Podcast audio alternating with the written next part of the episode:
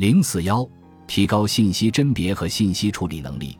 我们如何消除信息不对称，提高自己的信息处理能力呢？从信息输入的角度，要能找到好的信息输入节点，为自己打造一个优质信息渠道，实现动态信息输入。比如，你想要了解财经知识，就不能去看那些有趣但是夸张的个人公众号，一些权威渠道的杂志、报纸。甚至基金从业资格考试的教材，都能让你避免片面甚至错误的信息输入。同时，要能够识别和避免垃圾信息。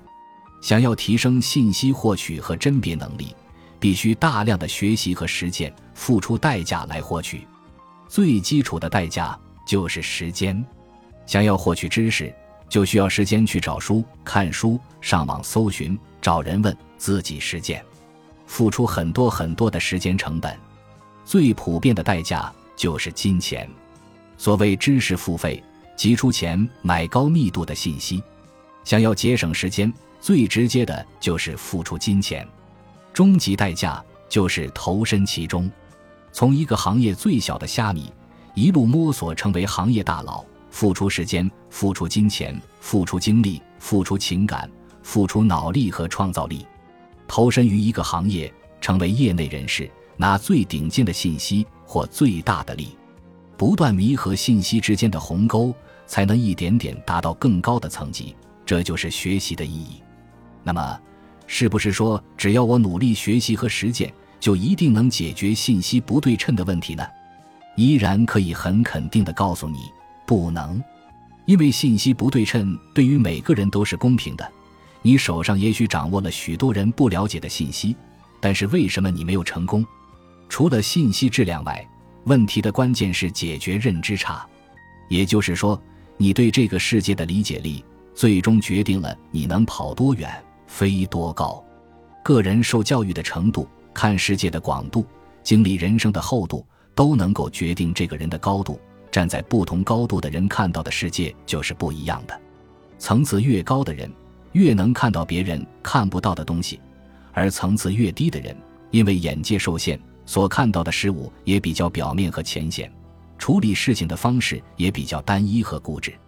具有信息甄别和处理能力的人跟普通人相比，有什么明显的区别吗？有一个概念叫做向下兼容，也就是说，一个认知和思维水平比你高的人，在发现你们并不在同一高度时，也会主动向下兼容你。你和这样的人相处会非常愉快，你抛出的梗对方都能接，交流没有任何不适，你会感觉到他是和你在同一个高度和频率的人。能够向下兼容的人是能包容不同阶层的人，即便别人的认知水平有限，他们也能理解；即便别人的思维逻辑有错，也能够包容。如果你发现身边哪个朋友特别能理解你，特别能够准确接收到你的想法，那么请明白这个道理。不是你和这个人同频，也不是你表达能力强，而是这个人的认知和思维能力在你之上。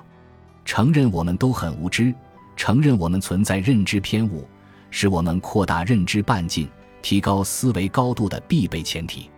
永远活在自己的世界里，你永远无法体会到别样的乐趣。我很喜欢徒步，这种经历对我理解认知差有比较大的影响，因为。徒步的大部分时间都是在半山腰，这是一个漫长而艰辛的过程。